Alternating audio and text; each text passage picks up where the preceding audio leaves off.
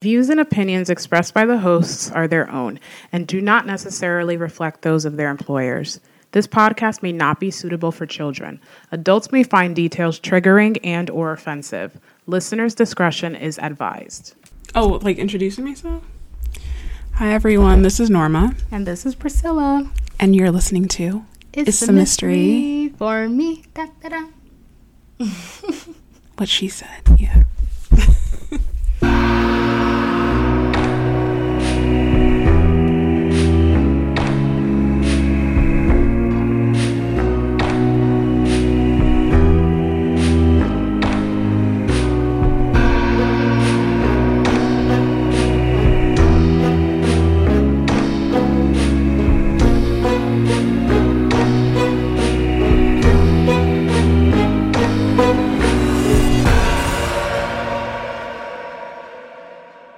Welcome back to another episode, guys. Thanks for tuning in again, as always. Tuesday comes really fast around here. It sure does. And, you know, when it's Tuesday, that means we have another story to tell you. And today, Norma's telling the story. It's another Norma takeover. Yeah, we're here for it. We're here for it. So that's good. You guys get to hear my monotone voice. And we love it. We've been loving it since 1992. Yeah. You know, Thanksgiving is around the corner.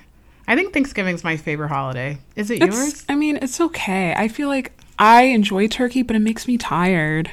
I love turkey so much. Like, oh my gosh, I dream about turkey. and I, I- only eat turkey really like for Thanksgiving and like Christmas. I like the turkey and curry goat combo. It's not Thanksgiving without the curry goat. on It's the very, it's a very Dominican, Jamaican, American Christmas at our house. Mm-hmm. Maybe we should go to Mama's house. She'd be always having the good food. Maybe we got to go earlier in the day. Maybe. She'd be making the punch, y'all. Like, man, Are you doing Thanksgiving? Are we doing it at your place? I think we're gonna do it at my place. Okay, so for today's episode, this will be linked in the show notes. I did watch a documentary on Oxygen. It's called Dateline Unforgettable. The episode itself is season two, episode five, and it's called Smoke and Mirrors. Mm. There's a lot of twists and turns. I also looked into articles Chicago Sun-Times, ABC News Chicago, Chicago Tribune, just a whole lot of, of reading for this. Wow. There's also appeal documents too, which I got a lot of information from that that was not in the docu series. So I would suggest if you guys do want to do research on your own, watch the episode and then go back and read the court documents because there's a lot that they left out. And why do you think that is? Like, is it I maybe don't. because they can't fit it all on the in an hour or something, or like I forty-five mean, minutes? I guess, but they could have still have summarized parts of it because it would make you understand the storyline a little bit more. Because there were Yeah. parts where I was like, okay, I get it, and I'm taking notes, and then I have to rewind it, thinking, oh, I missed something, and I didn't. But I still had gaps. Right. So that part is frustrating. I don't know. They do it a lot though, with different shows. And we grew up watching true crime, so like once we started researching our own episodes and realizing it, it was just like, wow, so the stories that I watched on these shows might not be the whole story. But you can find all of today's sources on our website. It's themysteryforme.com. Without further ado, this is a case of Nailah Franklin. Wait, I have a friend named Naila. She was like my good friend in law school. Like the Oh. person I would Yeah. Yes. Maybe, maybe that's why the name Naila, yes. seems familiar. She's beautiful too. I see her and I'm just like, Naila, you're so beautiful. Well, this Nailah Oh, is also very beautiful. Wow. Wow. I might have to text her and be like, hey. Yeah, I mean, it's not a common it's not name. a common name. Yeah. Wow. Okay, so Nailah Franklin, she was born on April 12, 1979. So she's an Aries, like me. And she's, you guys should see my Team face. Capricorn. Um, and she's a native of Chicago, Illinois. Her nickname as a child was Little Moot because you can't win after she's made her point. And that made me laugh because I thought about myself. It was like, That's immediately what I thought about. Yeah. I was like, Norma as a kid. Like, you had no fear, even when talking to dad, Yeah. when talking to mom, you're so expressive. Mhm. and they were very receptive to it too. Yeah. So that's, you know, Yeah. the same vibe that she was giving off. And mm-hmm. she comes from a pretty big family. Mm-hmm. I honestly don't even know how many siblings she has total because she has a bunch of like half siblings. Okay. But on Smoke and Mirrors, it was three sisters and one brother that were mm. on the show speaking. So her siblings pretty much describe Nailah as someone who is charismatic, ambitious. She loves being around her family and friends. She had a very good balance in terms of her work ethic and then, you know, being able to spend time with her family and her friends and her loved ones. That was just something that she she's really, really good at. She actually went to the University of Illinois at Urbana. I hope I'm saying it right. If you're not, somebody gonna correct If I'm us. not, I'm sorry. But she graduated from there with a degree in advertising, and then she became a mm. really successful pharmaceutical sales rep. Mm, so she was doing really, really well for herself in her career. She lived in a, a very nice, luxurious apartment. Okay, material Okay. girl. Mm-hmm. And she surrounded herself for the most part with people who could keep up with that lifestyle in terms of people that she was dating. She wasn't dating Period. like, you know, she made sure she was dating investors, attorneys, surgeons. Okay. Okay. She wasn't playing around. Yeah, and at this point, she owned her condo and she's now 28. So Oh, she's doing wow. all this as a 28 year old. So it's pretty, it's impressive. So what year is this? Because usually in the beginning we say what year it Oh, is, but you okay. didn't say it. Sorry, guys. It is 2007. Oh, okay. Yeah. What a So, time. yeah, it was it was a different time, and I guess you'll see it as the story unfolds the, the difference in time. That you Yeah. know, oh, it's very 2007. So at this point, specifically, it is now September 2007. Actually, let me not get into September 2007 yet. okay. Okay. So I said she was dating investors, surgeons, lawyers. She meets a lawyer. His name is Andre Wright in July of 2007. Mm-hmm. They actually met at an art gallery and they hit it off. And he turned out to be a really amazing guy. Hmm. Family loved him. He was just a quality person and matched her vibe. Hmm. They were actually planning on moving in together. Their relationship was really, really fast. Between July and September of 2007, they were already talking about, okay, let's, you know, bring this to another level. So if he wanted to, he would. Okay, ladies. Do you really believe that, Norma? Can we stop for a second? If he wanted to, he would. I don't believe that. I just saw a TikTok about I this. keep seeing a TikTok about it that's like, actually, not no, true. it's not true because there's so much going on It- in a it- person's life. I Everyone's have to agree. different. I think everyone is different. So even if the person wanted to, they're you know what I'm saying? There's so many other layers. yeah, you're right. But you're I right. mean, but I do I don't know. Sometimes I'm like I straddle that line. Whatever. Yeah, I mean, you're right. You're right. Um, I I don't think I mentioned this, but he actually lived in Milwaukee, and so Wisconsin? yeah, Wisconsin, and they were trying. I I think she was. I don't know if she was trying to move to Milwaukee with him, Okay. but they basically talked every single day, every morning, every night. They would call each other. So this relationship was moving really, really fast. Hmm. Let's, you know, flash forward to September 18th, 2007. So at this point, we know that they, they do have a routine of speaking in the morning, um, at night. They do also exchange emails, which I it made me think of like, okay, this is definitely 2007 because it's not work emails, it's informal emails, you know? Right. So he calls her in the evening, Andre, her attorney boyfriend, and there's no answer. He tells her, you know, in the message that he leaves her, like, okay, well, you're not answering, but just letting you know I'm heading home. And he gets a text that she's at dinner and she will call him, but she never did. So it is now 9 p.m., and her sister Ashley calls her because remember, I said she's very close with her family. Yeah. She also has this routine with her family where she talks to them throughout the day. So this is very odd that her boyfriend was not able to get in touch with her and now her sister Ashley is not able to get in touch with her. She gets the same message as Andre saying, you know, I'm at dinner, I'll call you later. Her sister Ashley said this was very strange because Nailah is a type of person that if her phone is ringing and she's in the shower, she's gonna hop out the shower and answer her phone. So she's like, okay, I understand that you're at dinner, but I would think that you would call me and be like, hey, I'll call you back. And she does not call her sister Ashley back. The next day, September 19th, no one had heard from her. And again, very strange, not like her. Nailah Boss called her sister and said, Hey, Nailah missed the meeting this morning. So this is definitely not like her at all. Hmm. Again, she's super she's on top of her things in terms of her personal life and work balance.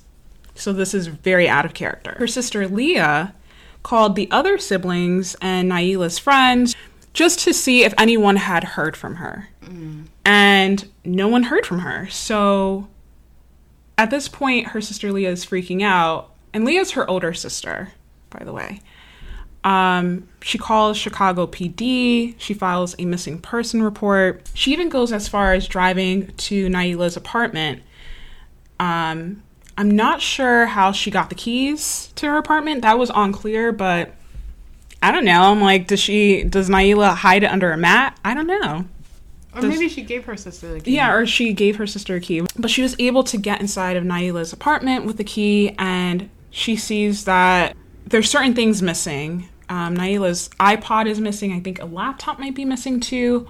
Um, there's eggs and coffee on the counter that had just been left out, which was strange hmm. because again, that was not like her. Seems like she you know, keeps her apartment tidy and, and clean and all that. So Nailah's sister Leah is actually a PR executive, and so she starts calling media outlets immediately. Let's get this out there as soon as possible. And she made like a really interesting point that we always talk about on this podcast, and it's this idea that when a person of color goes missing, there's not really a lot of media attention right. behind it. And remember, this is 2007, so imagine she made the reference to, you know, white woman syndrome and this idea that when a black person goes missing, you immediately think that it has something to do with gang violence or drugs. Mm. You know, you don't think that it's someone that is like Nailah that goes missing. You automatically think like, oh, there's a reason behind it. You know? Yeah, you don't think it's foul play. Yes, exactly. Think like it's their fault. Yeah, it's their fault. Exactly. Or it's like some bad stuff they're involved in. Exactly. Hmm. But here we have Nailah, who you know lives a normal life and is a successful black woman, right? So it it doesn't fit into this narrative. The next day, they are handing out flyers with her picture on it. Still haven't heard anything um, from her. Her sister Ashley was the last person to talk to her. I don't know. Okay, Ashley was the last person to talk to her, but I don't know if she talked to her on the 18th or if it was the 17th. That was unclear, but she did tell Ashley. Mm. Um, so this might have been before the whole like I'm out to dinner. Maybe she talked to Ashley earlier in the day. But Ashley said that Nailah told her, I have something to tell you. But there was a call on the other line, and she ended up hanging up and said, mm. I'll call you back, and mm. never called her back. Damn. Mm-hmm.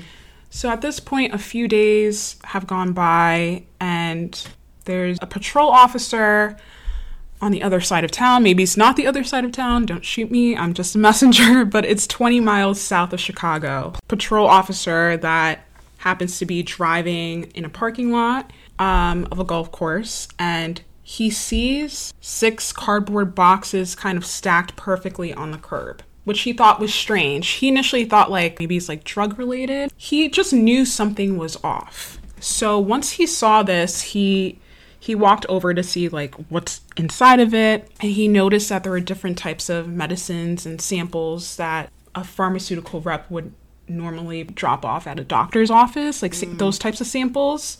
And he noticed that there was a label and an address on on the box and it had her name on it. It had Nailah's name on it. At this point, he doesn't know what this is linked to. He just sees a name. He's like, okay, like this is a little strange. The boxes itself, like, okay, was on a curb, but technically it was next to a forest reserve. So it's a parking lot, but there's kind of like a forest and, and a like a lagoon next to that. I don't know. Mm-hmm. I can't describe it. This makes its way to Chicago PD. And the detectives that were on the case said they immediately felt that this was not a good sign. When they looked further into the wooded area that's by the parking lot adjacent to it, They saw that there were pearls and other jewelry hanging on the surrounding bushes. And later on, they they did mention that they showed it to like her family and her friends and they did say that it looked like her jewelry or something that she would wear, something that Nailah would hmm. wear. Now, flash forward a few more days. It is now September 21st. No one has heard or seen her since September 18th, and a call comes in from Hammond, Indiana. And apparently, this is very um, close to Calumet, Indiana, where the boxes were found. And there was a car. It was a black Chevy Impala. This had been part of the broadcast on the news. A anonymous tip comes in, basically. Um, someone in the neighborhood, very close to Calumet, Indiana, which is where the boxes were found. Um, this is Hammond, Indiana, where the call came in from. They reported that there was a black Chevy Impala parked on their street, and it appears it had been there for a few days. The person who had called in had also seen the broadcast that Nailah's sister put out there a few days ago on the news saying that Nailah is missing. This is her age, description, what her car looks like, and it matched that description. By the time the detectives got there, the car appeared to be in wiped down. Hmm. They checked the trunk, it's completely clear. There was no signs of Nailah at all. And the car was actually parked in front of an abandoned home. At this point, her sister Ashley is distraught. She goes knocking on everyone's door pretty much in that neighborhood. She's screaming for Nailah's name because at the same time you see your like your sister's car is parked there. What if she's trapped in a basement somewhere? You know what I mean? Yeah. So she's freaking out. She's very upset. She said that cops basically had to drag her from the scene, like tell her to leave. Damn. So I don't know if this is the same person that called in for the tip of the car, but it seems like it was. They said that they noticed an African American male with a thin build. He was canvassing Nailah's vehicle and got into another car. Cops take this description and they're trying to figure out okay, well, who does Nailah know that's an African American male, thin build? Let's go down the list of suspects. So obviously, she has a boyfriend. They're always going to start with the boyfriend, the spouse, the partner. Sure. They're thinking, could it be Andre Wright, her boyfriend? Nailah was actually with him the week before visiting him in Milwaukee. Right. And so they look into him, but it seems like things check out that he was actually in Milwaukee during this time, during September 18th. So, how far is Milwaukee, Wisconsin, from Chicago, Illinois? That's a really good question that I don't have an answer to. Good thing I do because I just Googled it. And it's an hour and a half away. so it's not that far of a drive. Okay. That's not that half. bad. Yeah. Damn, that's like me driving to Long Island, pretty much. Okay. So I had to look it up because I was wondering as soon as you said, like, I don't know. It's Yeah. just, it's not that far, which could give, you know, opportunity to drive and do whatever Yeah. and come back. Yeah, no, you're right. And I think that they did consider that, but I'm sure like there were people that could speak on him and say like, no, he was at the office at like 6 p.m. Yeah. You know, when she was out to dinner. The detectives on the case, Sergeant Mia Orliari and Detective Greg Jacobs, also looking into her phone records. So this is September 21st, same day her car was found.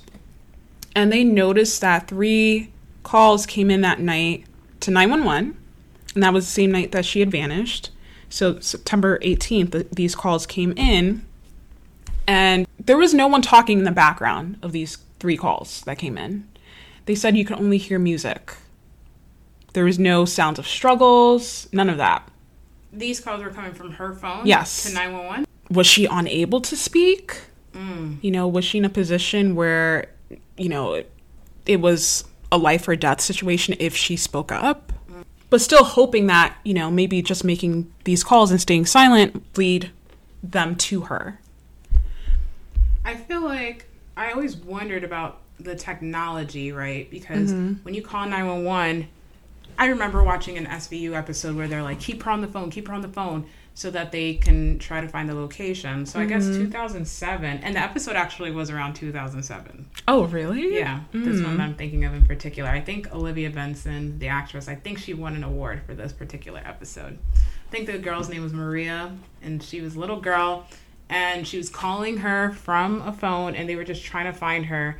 And the whole episode, you're led to think that maybe, you know, it's a prank, but it turned out it was real. Like, and she believed the girl, and they were able to ping the location. But all of that to say, I feel like in 2007, the technology is probably a lot different than 2022, where you probably could get someone's location very quickly. Mm-hmm. But I don't know. Was that. Well, I guess you're going to tell us if that was the case. So I'm not even sure how long each one of those calls lasted. There is like pinging of location from her phone that I'll get into later on, but that's what I'm thinking. Like maybe it was for a short amount of time, like a few mm. seconds, that they wouldn't be able to locate her. Was it back to back calls? That's what it seems like. Mm. They they were not very clear on that, unfortunately. So that was pretty much a dead end, unfortunately. There are some tips that come in of people saying that they saw her, but that was also a dead end. At this point, it has now been a few days and, and Nailah is still missing. Nothing really came out of the f- records, at least from the 911 calls, right? We know that much. They now turn their focus back to this call that came in about her car. There was a black man canvassing her car and got into another car. So they're like, okay, let's focus on that description of a slender black male. Okay. Does she know someone outside of her boyfriend because we know he didn't do it and his alibi checks out? Is there someone else? So they look into Reginald Potts. And Reginald Potts was Nailah's previous boyfriend before her current boyfriend. Chicago PD, they they call him and he agrees to, to come and speak with them, actually. And he's super cooperative. Um, tells them about his relationship with Nailah that they had met the year prior in 2006. They were not exclusive.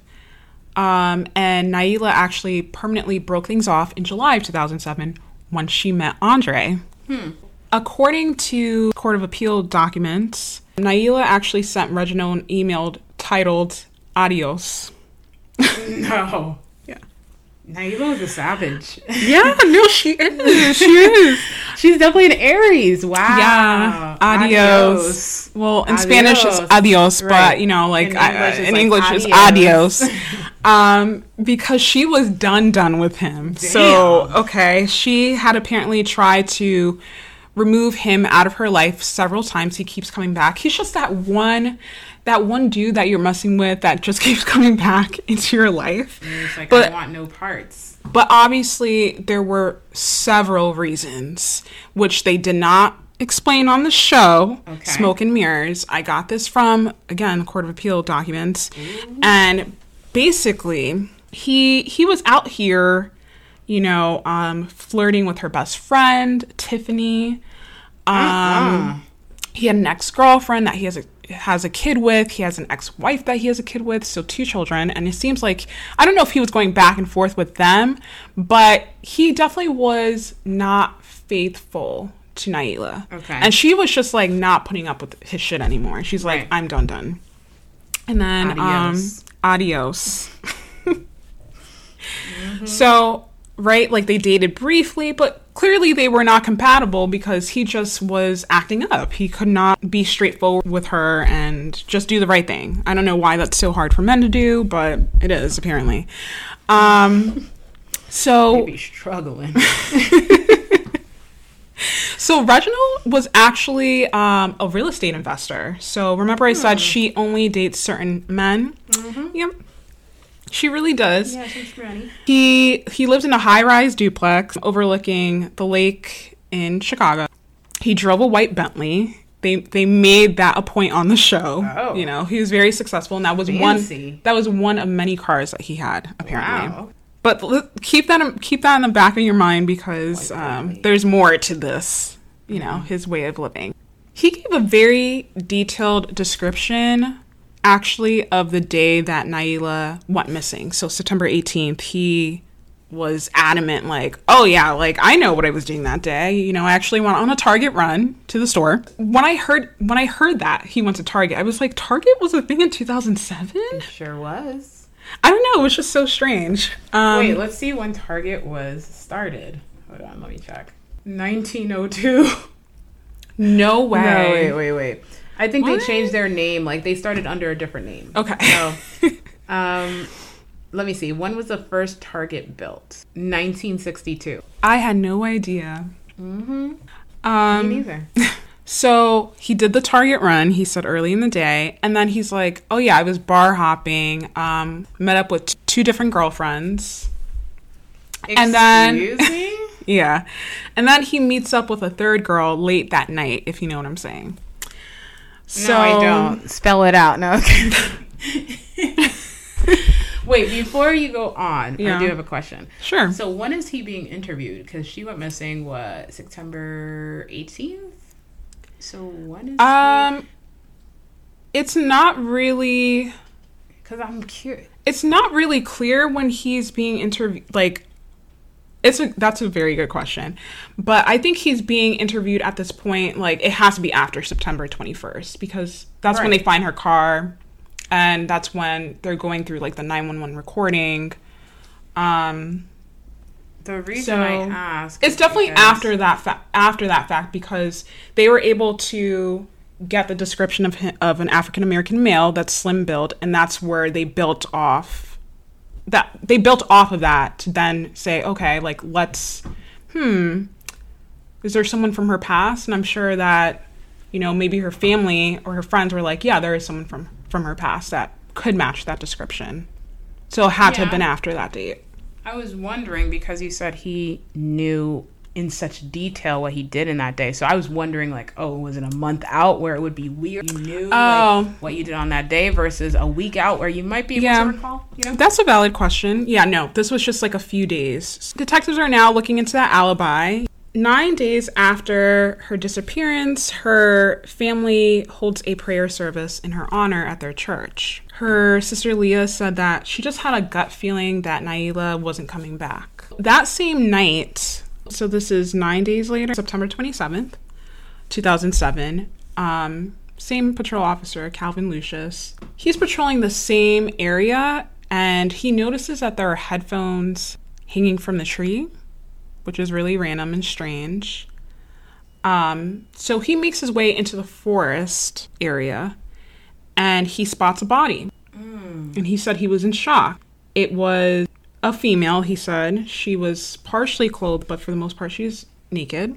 And they couldn't identify her as is because she was badly decomposed already at this point, which I was like, really? After nine days? I mean, Chicago. But wait, it's September, it's probably warm, right? yeah, and I guess you're gonna end up telling us, but I'm thinking like, you know, just animals having access to a body. You know what I'm saying? Yeah, no, you're right, you're right. Nature. basically they had to resort to dental records and she was positively identified as being Nailah. Oh no. Autopsy confirmed that her death was by asphyxiation. No. So at this point it is now ruled a homicide. Oh, my goodness.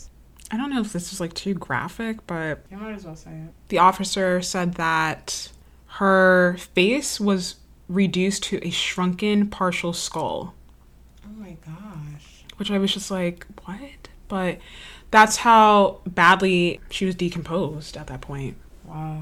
So the big question is who killed Nailah? Who who would do this? Who would want to hurt her? Does she have enemies? Like what's going on? As we know, Andre Wright, he was in Milwaukee at the time when she vanished. That all checked out. But we still have Reginald who has this very elaborate alibi of him doing a target run. Then he meets up with two different girlfriends, and then he ends the night with the third person, um, with a third girlfriend. At this point, detectives are like, we need to revisit this person because definitely a person of interest. Detectives went to visit his apartment. And they noticed that the exterior of one of the doors was damaged as though it had been forced open. That was a little strange, but you know, I don't know. It, I wasn't sure which door it was, like Wait, which apartment? of his apartment. Okay, that's what I thought you said. So one of his doors had been forced. So who the hell want to hurt Reginald now? So it turned out that it was actually Cook County Sheriff's Department was trying to evict him. Interesting. Like recently. Uh, like it had maybe happened like a few weeks earlier. Okay. And so he said, Oh no, like the reason why it looks like that is because they were trying to evict me. And they're like, Aren't you like a successful real estate investor? Like what's going on here? Hmm. Um, but remember, I guess like 2007, this country was somewhat in a recession, right? 2007, 2008. Mm-hmm. So people were on hard times. Apparently, like he was behind on his mortgage. The detectives noticed that, okay, but he has really nice things, right? He he loves his cars. He loves mm-hmm. his shoes. He had like so many pairs pairs of Gucci shoes apparently. DH He- me. Well, I'm I don't know. Maybe that didn't Maybe. exist Or at that time, or maybe it did. I don't. I don't know. Listen, I don't. knockoffs. You're right. Canal yeah. Street has been there for years. Okay, you're right. He had a mattress, but he didn't have a bed. They just noticed certain things about his lifestyle, right? The nice cars. He Wait, would go wait, to wait, nice wait. restaurants. Excuse me. Wait a minute. He had a mattress, but not a bed. Yeah. What the hell is this? They made it seem like he didn't really have any furniture in his apartment. What? And he didn't have any like plates, pots, things like that. Wait a damn minute. Wait a minute. Ain't nothing wrong with being having a mattress on the floor. You feel me? But if you're driving a Bentley, and I'm, I'm sure he's lived there for a while, That's exactly what these detectives were saying. they were so confused. that doesn't make any sense. And then on the show, they said that the Bentley didn't even belong to him, but then didn't clarify anything. And I, I have not found that anywhere else. So I'm like, what is going on with that? Because they're like, it was one of several cars that he had, but it didn't belong. I'm not seeing it anywhere else. Interesting. Maybe he borrowed it or he shares it with his friends. Maybe. It was just strange. It goes to show that a person could be living a certain lifestyle. You don't know what's going on behind closed doors. Period. But let me tell Yeah. you this. I'm pulling up in my Benz. it's really my Benz. You feel me? my apartment, it, it really got a bed in it. It really got furniture. My bags, they ain't from DHgate, but if yours are, it's okay. It's okay. You know what I'm saying? I ain't judging you. Gosh. But all I'm saying is, what you get, this 3D baby. What you see is what you get. Right. Mhm, It's 3D. With you. I got that. But Reginald, like, he seems like he was trying to keep up with the Joneses, and it's baby, you ain't keeping up. I don't know what what this is, but it ain't keeping up. Yeah. Yeah. So I don't know. On the show, Unforgettable is the name of the show. The episode is Smoke and Mirrors. It seems like Nailah caught wind of who he really was. Oh, She's just probably like, oh, hell no. Like, what is this? Mm-hmm. So it seems like she, and I even got this vibe off of the Court of Appeals document that she was just discovering things about him that he was not upfront about. Like, it made it seem like she didn't even know that he had this ex wife, this ex girlfriend that he has children with. And she also made comments about, like, you probably had a girlfriend the entire time. Like, you were seeing me. She just didn't trust him. oh. So basically, um, she started to warn other people about him too. okay. And on the show said that she reached one of his girlfriends Uh oh. and basically said he's not a good guy. Beware. Who said that? Nailah told this to one of his girlfriends. Uh oh. Apparently, like on that's what they said on the show. I didn't see that anywhere else. Well, I read that she was spilling the tea to her best friends Okay. and um, she had exchanged actually a Chicago, um, I think it was a Chicago Tribune article about him, basically saying that he he had been charged drug offenses and weapon charges, and she was sending it to her friends, um, to be like, this man. I'm sorry, but that's why I don't trust people who write real estate investor on their profiles and stuff. I know this is pre dating profiles, really. Maybe we only have Match.com at that point or eHarmony, but that's why I'd be looking at people sideways when they put real estate investor, entrepreneur, business owner. What does that mean? Because what does that mean? What does that mean? You know, now I know your mattress is on the damn floor. That's what it means.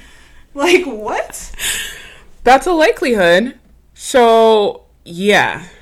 I mean, listen, people go through struggles, but the way it he, it seems to me is that he just was living this false narrative. You know what I'm mm-hmm. saying? People go through struggles in terms of like you might have to sleep on the floor. I know people mm-hmm. who slept on the floor. You feel me? Mm-hmm. Like you go through struggles. People sleep in their cars. You know, it's not a joke. People go through this stuff, but this man, he's this sounds like mental illness. Mm-hmm. Like he's doing these things because he's trying to live this opulent life that maybe he can't afford. Mm-hmm. So that's just crazy to me. Like you have a beautiful view of stuff and whatever. You couldn't even rent from Aaron's. Isn't there in- Aaron rent furniture or whatever? It's true. You couldn't even rent furniture. Like I don't know. To me, it's giving Jekyll and Hyde. So I'm mm-hmm. interested to see where this is gonna go. Yeah, that's the vibe I'm getting too. But yeah, so she was out here saying, telling people like, be careful with this man, um, and sending news articles to her, her best friends to be like, look at this man, Mm-mm, he ain't no good. But she also like she blind copied him onto an email. BCC. Yeah, BCC, Okay. which I I forgot what it is. Like you can't see the um recipients, the other recipients, Like or if basically the recipient if you're BCC'd, no one knows that you're wa- like reading the email. So if you BCC'd, if you emailed mom yeah. and you BCC'd me, I mom won't know that I'm on there, but you know because Oh. you BCC'd me. Okay. Well, she did that um, on the email about the news article about him. On purpose, she BCC'd him. That's what it seems like. I got this off of the Court of Appeals document. Oh, oh, okay. Yeah. BCC'd him so that she he could see that she was emailing people about him. Yes, her best friends saying like, "Look at this man." Like, uh, uh Maybe it was an accident. That's what I was wondering. Too. Did she do that like on purpose? That's strange. But anyway, whether she did or not, Right. it was a trigger okay. for him, and he actually started to. The mattress wasn't a trigger on the floor, but Uh, this. but this was. Okay, Yeah. gotcha. obviously um, he didn't like that very much and so he started leaving her threatening messages voicemails and emails which her boyfriend had confirmed that like he was actually sending her voicemails saying i'm going to end you pretty much Excuse me. i'm me? going to erase you What? yeah Wait a minute. Wait a minute. Wait a minute. Her boyfriend knew this was happening. Mm-hmm. What did he? so this email is definitely okay the email's from september 6th 2007 Oh. all within the same month Oh. Mm-hmm. So her boyfriend knows that this is happening. Yeah, which I thought was interesting, but he made it seem like she was not concerned about it. Mm. Like, oh, like it's not a big deal. He ain't gonna do nothing. Yeah. He's all bark, no bite. Yeah, that's the way that her boyfriend made it seem. Apparently, she was scared. Really? Yeah, and she told her friend that um, this is in the Court of- of Appeals document that if something happened to her, he did it. Really? That Reginald did it. She told one of her friends that. I wonder why she.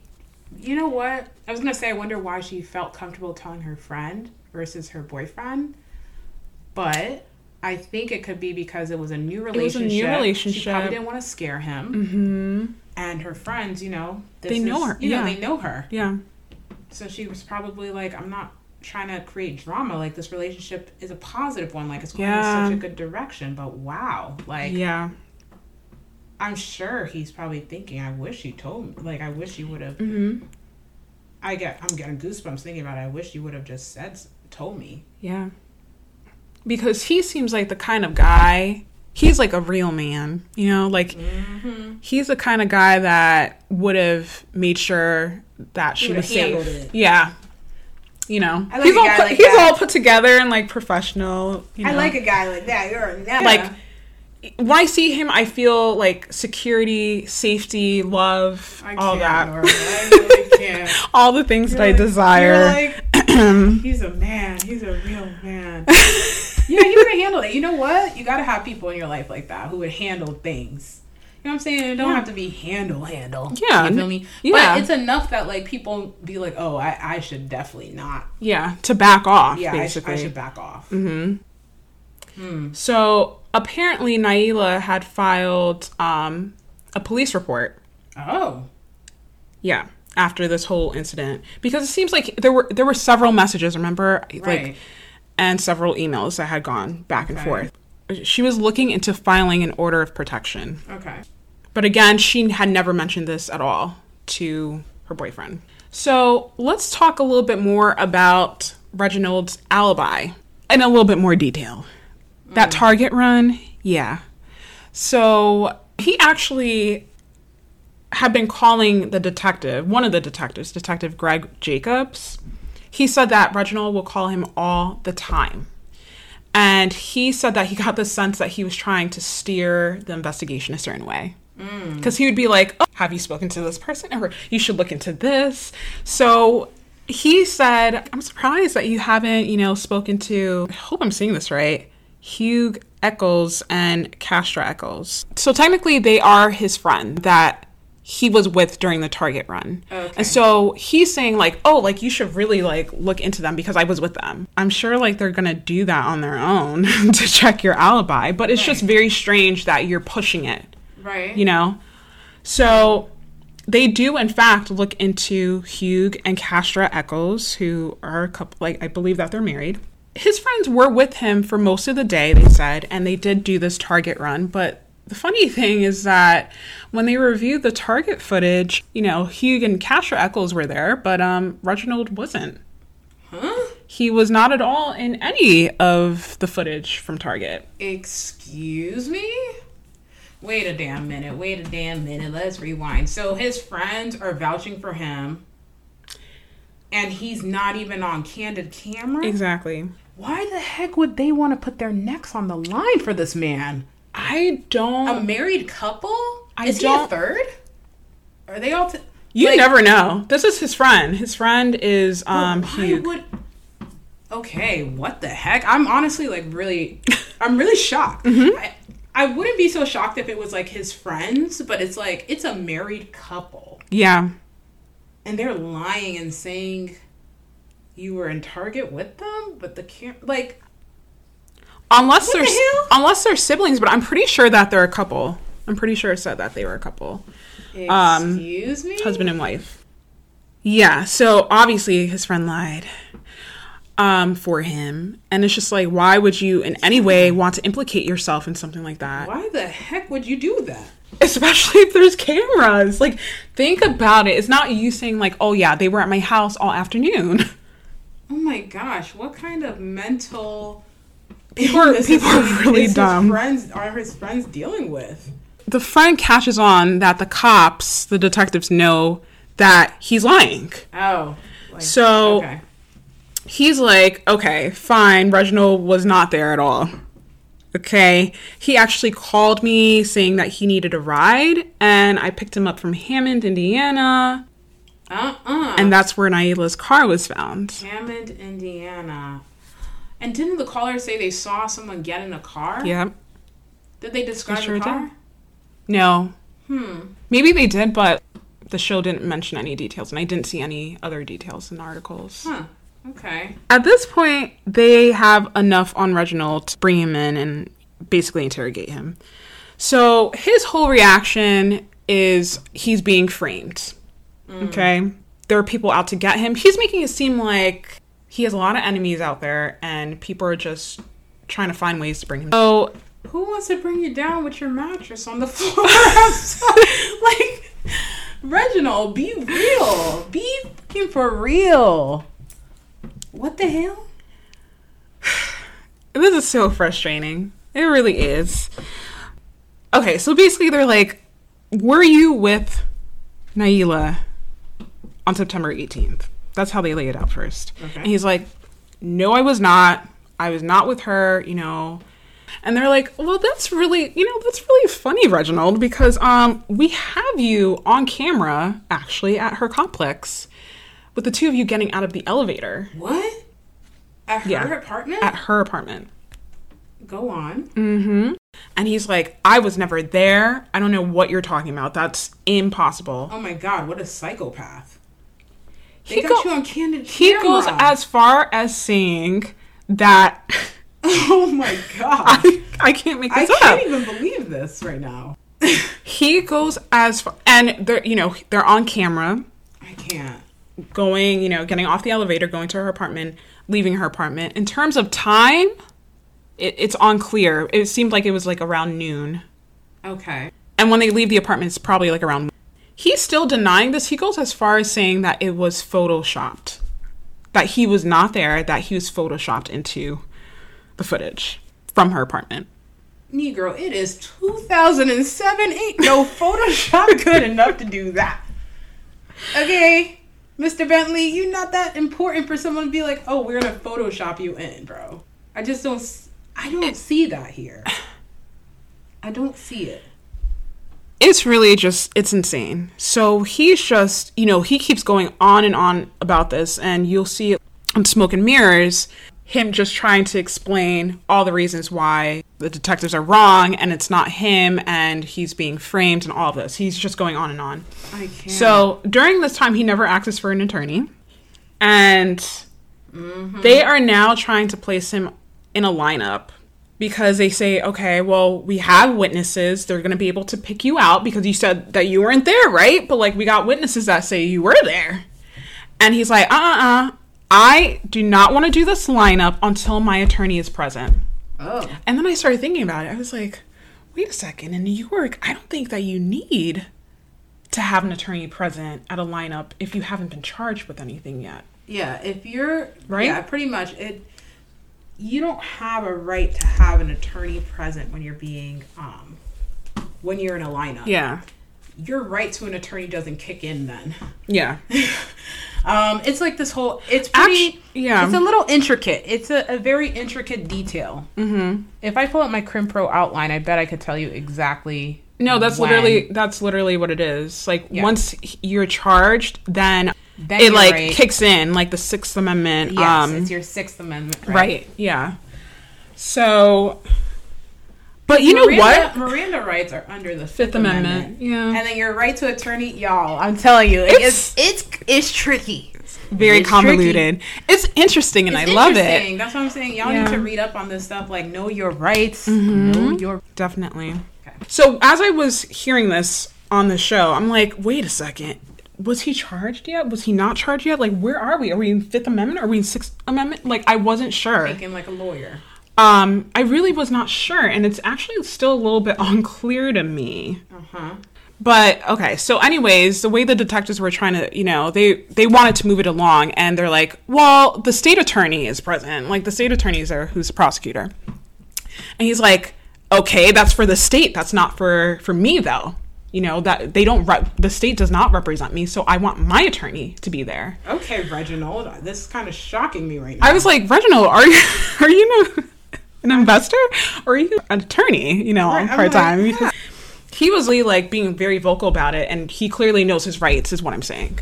even if he might be off about the fact that you know whether or not he is supposed to have an attorney present during the lineup, he wants an attorney. Period. Yeah, yeah, Okay, he's clearly been being questioned, right? Yeah. Miranda rights have kicked in, mm-hmm. and you are now- allowed yeah. to call a lawyer. Yeah. He basically says? "I don't want to talk anymore." You know, it ends there with the interrogation, and now your attorney has to be present. So his attorney does come, and this was very, very strange. So the attorney walks into the interrogation room, and Reginald is now taking off his shirt. And the detectives are like, Why are you taking off your shirt? Why are you taking off your shirt? And he's like, I'm not doing this lineup. That's why. Huh? Huh? So he took off his shirt. He took, you know how in a lineup everyone has Yes, to kind of look be the, same? Yeah. So he purposely was like, "Oh, like how are they gonna how are they gonna pick me out now? I stand out." Oh. So basically, they were like, "The lineup didn't happen." I'm like, "Okay, this is so strange, but okay." Whoa. Okay. Yeah, I don't know how he got away with that. I'm like, maybe you know, 2007. I'm like, I feel like he would not be able to get away with that doing that now. No. Like, there's no way they would force a shirt on onto you. I think It was very attorney- I wonder what his attorney said. Whether he said The attorney no, was just standing there, like, just confused in the footage. Basically, the lineup does not happen. He is still charged with capital murder, though, mm. in the case of Nailah. Mm. Reginald hires this attorney.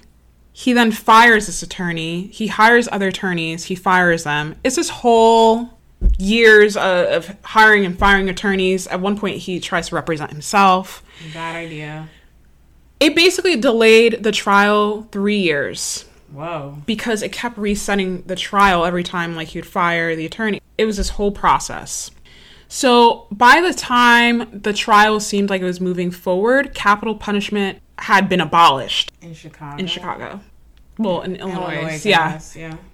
Which is interesting i'm like wow you kind i guess you got lucky i don't know Oh. But imagine it has now at this point been three years. It is now 2010, and this is taking a toll on her family. Yeah. Okay. Because they're like, this guy did it, and they just want to see that justice gets Yeah. served. Unfortunately, during this time, her dad actually passes away. Oh my god. Okay. At, um, the case had been pending for like three years. Now it's a little bit more than three years at this point when he passes, and the family thinks that he died of a broken heart. Hmm. It was just too much for him. It doesn't move forward to trial until another four years it would take. So it would take a total of eight years after her murder, 2007. It doesn't go to trial until 2015. Well, okay. That that's interesting because usually you have a right to a speedy trial under the Constitution. He does, and he but made he is the one he literally that would that's violating his own right. yeah he he literally went into it saying I have a right to speedy trial under the Constitution, and then they're like he was so like on point with that, but then did the opposite, and they were so confused by that. Right. What are you doing? So what? Really, it's unclear. Um, more delays. just more delays. And he's He in prison the entire time. yes, so he was able to reach a journalist and talk about the horrible jail conditions that he was in while he was awaiting trial and how inhumane it was. Mm. Yeah. Inhumane. Yeah. Wow. What a what a choice of a word. And during this time, like his family was being like very vocal and very supportive of him. They it seems like till this day truly believe that it was someone else that did it, that he was not involved. That it, it's just kind of like a case of wrong place, wrong time, and he fits the crime basically. Kind of like, damn, what's Laci Peterson case? I was Of, just like, thinking um, about that. When you said that I was like he's trying to make it seem like the Scott Peterson Laci Peterson case because Yeah. I guess if you really look at it there are there are questions. Okay? Yeah. There Yeah. are. But I don't feel like this is comparable to that. Because it's almost too it's almost too perfect. And why would you and by lying Mm-hmm. he just made it worse. And I know Scott Peterson also I Yeah. he lied to yeah, he lied about some stuff too, Yeah. but like yeah, you Yeah. lied about going to Target. Your friends lied, and then what are the chances of you being in Hammond, Indiana? Like, Right. was he from there? I don't Did he live so. there? It's like I don't think I so. think he lived in Chicago, right?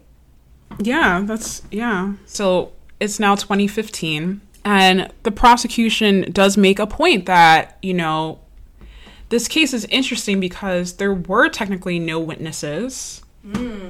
Like sure people saw him in the apartment, they were together. Right. Um, but other than that, there were no witnesses later on that day. There's no video whatsoever of the crime itself. There's no confession. He never confessed to anything.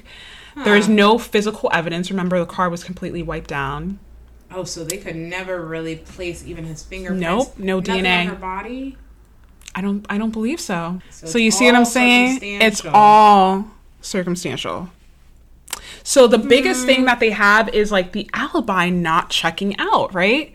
They also have like the voicemails that he left her. Yep. I will erase you. I'm going I'm going to make you disappear was one of the things he said. And she actually was able to she showed that to her friend. I don't know if they it was unclear if they were because how I don't know if they were able to have if they ever found her cell phone is what I'm saying. But her friend testified to this that she was with her and Nailah played this voicemail for her. So she testified to that. Um, and also, right, the email chain that was going back and forth, they called it in the Court of Appeals document FBI, like as a title to the email, because she just found all this information on him, right? And she she was sharing it with her friends to be like, look at this guy, like he ain't shit. So as like further proof that you had motive to want her permanently gone, but not anything physical, not anything tangible. So that was that was hard for for them to put on this case, right? But still, I mean, it was convincing enough. And another thing is that their cell, so Reginald's cell phone and Nailah's cell phone, they both pinged at around 10:15 where her body was found. Okay, so that's, I mean, come on. You know, so That is not circumstantial. That is- Mm-hmm. Like, that is like evidence right there. Right. And I think the the jury agreed. The jury agreed and it only took them 2 hours and 15 minutes to deliberate and they came back with a guilty verdict, first degree murder. So what was interesting is that there was a sentencing hearing that happened 4 months later and it felt like a whole new trial all over again. Like usually um. Both sides like can present like arguments and the judge weighs that. And it's interesting because there's certain things that you can that a judge can factor in during the sentencing hearing that they can't during the trial itself because maybe it's too prejudicial. So there was so much that came in um during the sentencing that i was just like who is this person? The prosecution had 35 witnesses which i'm like this is a whole damn trial 35 witnesses Yes. for sentencing hearing? Yes. Whoa.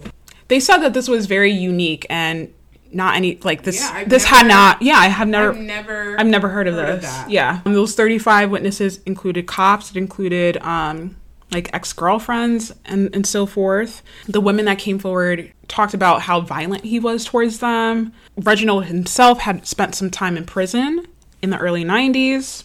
He got into fights with the guards. So like these cops that were coming in testifying, they were speaking as to his behavior during his time in prison. Nailah's family speaks too, and they basically said she was this amazing person. She had so much going on for herself, and you literally took that away from us. You took that away from the world. It was really, really sad. Um, they showed like a little clip of her sister talking, and she was crying. You see all the pain that her family is feeling, and mm. it's sad because they're again, this is a very u- unique situation with the sentencing hearing. And it's like a trial again, like they're reliving it mm. again. This is like a second trial. So it's very, very sad. And then Reginald speaks and mm. he starts crying and saying that he's not a monster and basically trying to convince the judge like despite everything that you've heard and I know that I've already, you know, been convicted Yeah. but letting the judge know that he is innocent and that he'll be appealing this case, mm. maintaining his innocence. He said that he never had any sort of anger towards Nailah. He was never violent with her. Just because he has this past of being violent with other people doesn't mean that he was violent here. Mm-hmm. Basically, saying he would never hurt her Okay. he made it seem as though he wasn't stalking her and asked her to actually stop calling him. So, I he- can't. you know, like switching it around, like she was actually looking for me. Anyways, the judge was not buying this. So, Judge Thomas Gainer, believe I'm pronouncing it right, basically called him a cold, calculating, conniving coward of a con man who must be punished. And at the end of that, he gave him life sentence without the possibility of parole. Well, I could have seen that coming. Hmm. The judge is right. Like it, to me, it sounds like Reginald is like a Jekyll and Hyde personality. There's like a lot of mental health issues, like where he can't feel sympathy, which is scary. He doesn't know when he's wrong, which is scarier. Mm-hmm. Um, and he puts on this facade to get everyone to believe him, which is also hella scary.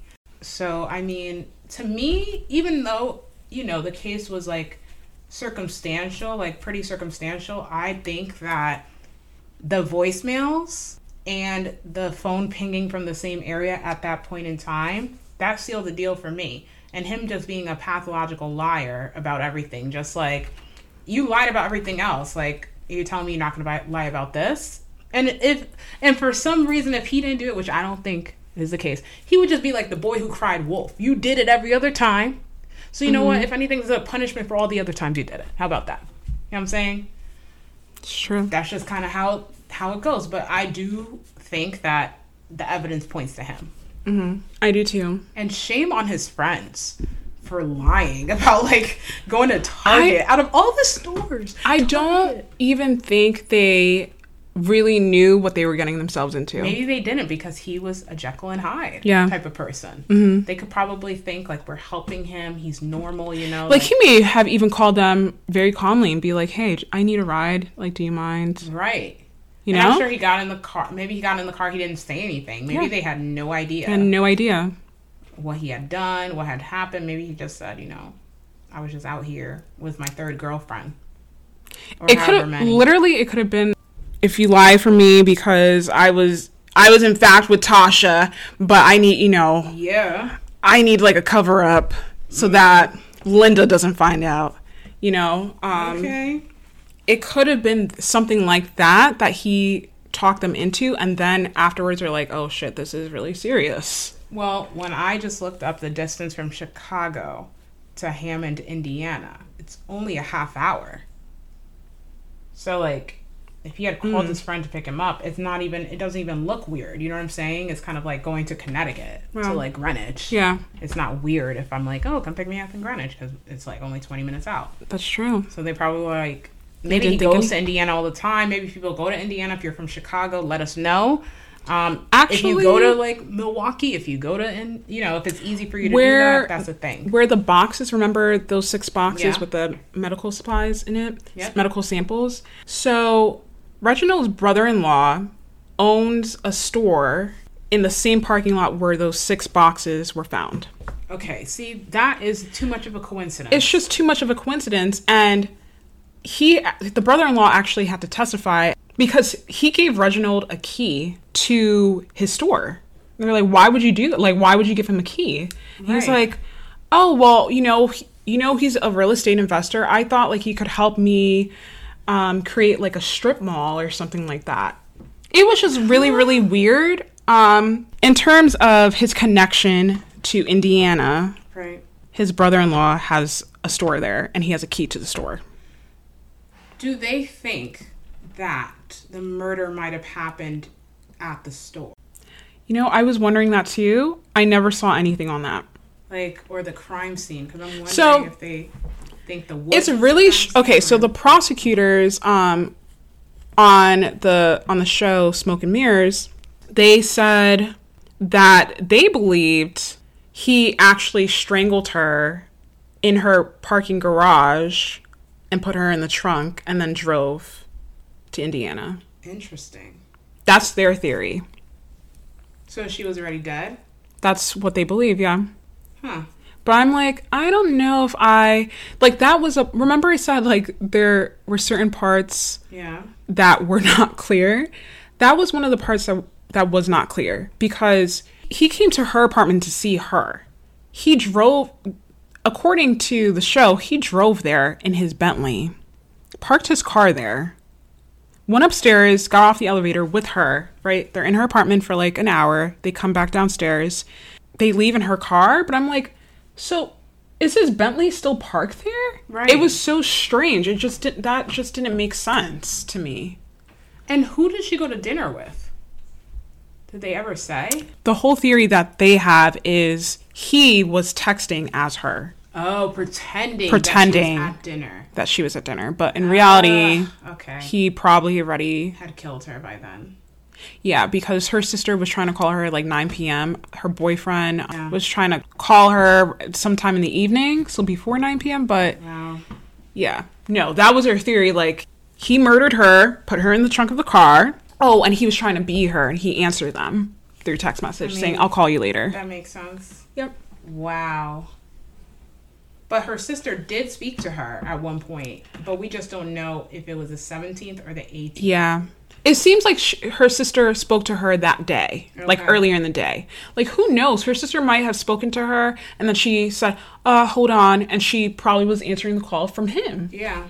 Right? From Reginald. Like, Oh, gosh. and maybe that's when he was going to see her Yeah. in the apartment. Like, I don't know. That was So also unclear, sad. but it's just a really sad, unfortunate situation. Um, her family. This was like one of the last things I wanted to mention. Basically, what her family, her family's reaction to this whole situation is obviously it was a long time coming. This trial came eight years later after her murder Right. but they are at least satisfied with the fact that justice was served and he will spend the rest of his life in prison. Okay. But they still feel really empty. Like her sister made it a point that she is my guardian angel, but I would just love to have her here to talk to, you know? Mm-hmm. And I can't do that. And she's never coming back. It's just like the way that she said it, it was really it was really sad. sad. It's sad. You got to be careful with these men. I'm mm-hmm. telling you, like, just with partners, like, you know, people, like, lose their mind and go to very crazy lengths sometimes to, like, for what? Like, so. no yeah, for what? you. Like, I just, it still doesn't make sense to me that the email drove him to, and the fact that she was telling people, like, oh, you gotta watch out for this guy. It just doesn't make sense to me that that was his motive. I think there's more. I think he was jealous of the fact that she's moving on with this I mean, this new man. I you know? agree. No, I agree. I think it's, I think it's all of that. Yeah. just combined was very triggering for him, but Mm-hmm. triggered him in a way that's not a normal response. Yeah. Right? Yeah. Like, it's not fair. It's not a fair fight. A big man, like, you know, Mm-hmm. literally strangling the life out of somebody who is a lot smaller than you, someone you used to love. Like, I can't even imagine Mm-hmm. Yeah. or you do love. I don't know. I mean, you can't really say you love the person do that, you know. But it must have been very terrifying for her, you know. Just like you trust somebody and they are the ones that hurt you in this way to betray you to kill you. Nah, It makes me think, why were they meeting up that day? I know. You know? I wonder I because she was comfortable enough for him to be in her apartment Yeah. for an hour, right? And Mhm. he must have used his his charm Yeah. you know? And she probably thought it's okay, like it's fine. We, you know, we we've gone through this before. Like he's been mad at me or whatever it is. Let's what it bury the hatchet. Like, Mm-hmm. Like, like it's fine. Yeah. But I do wonder like what it was that he said to get her like to meet up Right. and to do all the all those things when she was saying she was afraid. She had made the police report. Mm-hmm. Did anything come from the police report? Like, did she get a restraining order or anything, or she just filed a police report? Um, I think she was trying to get an order of protection, but I don't know that she actually ended up ended up one. doing that. maybe he talked her out of it Yeah, you never like know. people always do you know it's just it's tough but i mean reginald you know he gonna have to think about it his mattress won't be on the floor but it, it's comparable to that in prison good Mm-hmm. Yeah. luck And Reginald has recently um, actually appealed his case in March of 2021. The appellate court of Illinois they they denied it, of course of course. So, yeah. I'm not sure which appeal it was. Like I don't know if this is like the first one, you know, Right. first strike or second strike, but yeah, i think he's in there for life me too. i guess that's it Yeah, That's the so story. that's the case of Nailah Franklin. may she rest in peace. You know, like this whole thing is just so trippy. Like I can't even imagine what her family feels. You know, he he's been around her family and friends, so it's like, Mm-hmm. what the hell, you know? Gotta be careful out there. It's crazy. We live in a crazy world, y'all. It's this crazy world. The the world, you know, the world being a crazy place is why we're telling these stories. I wish the Mhm. world was a quieter, safer place and that we didn't have to tell these stories. But that's just how that's just how it is. Anyways, Yeah. we'll see you guys next Tuesday for another episode of It's the Mystery for Me. Stay safe out there. Bye.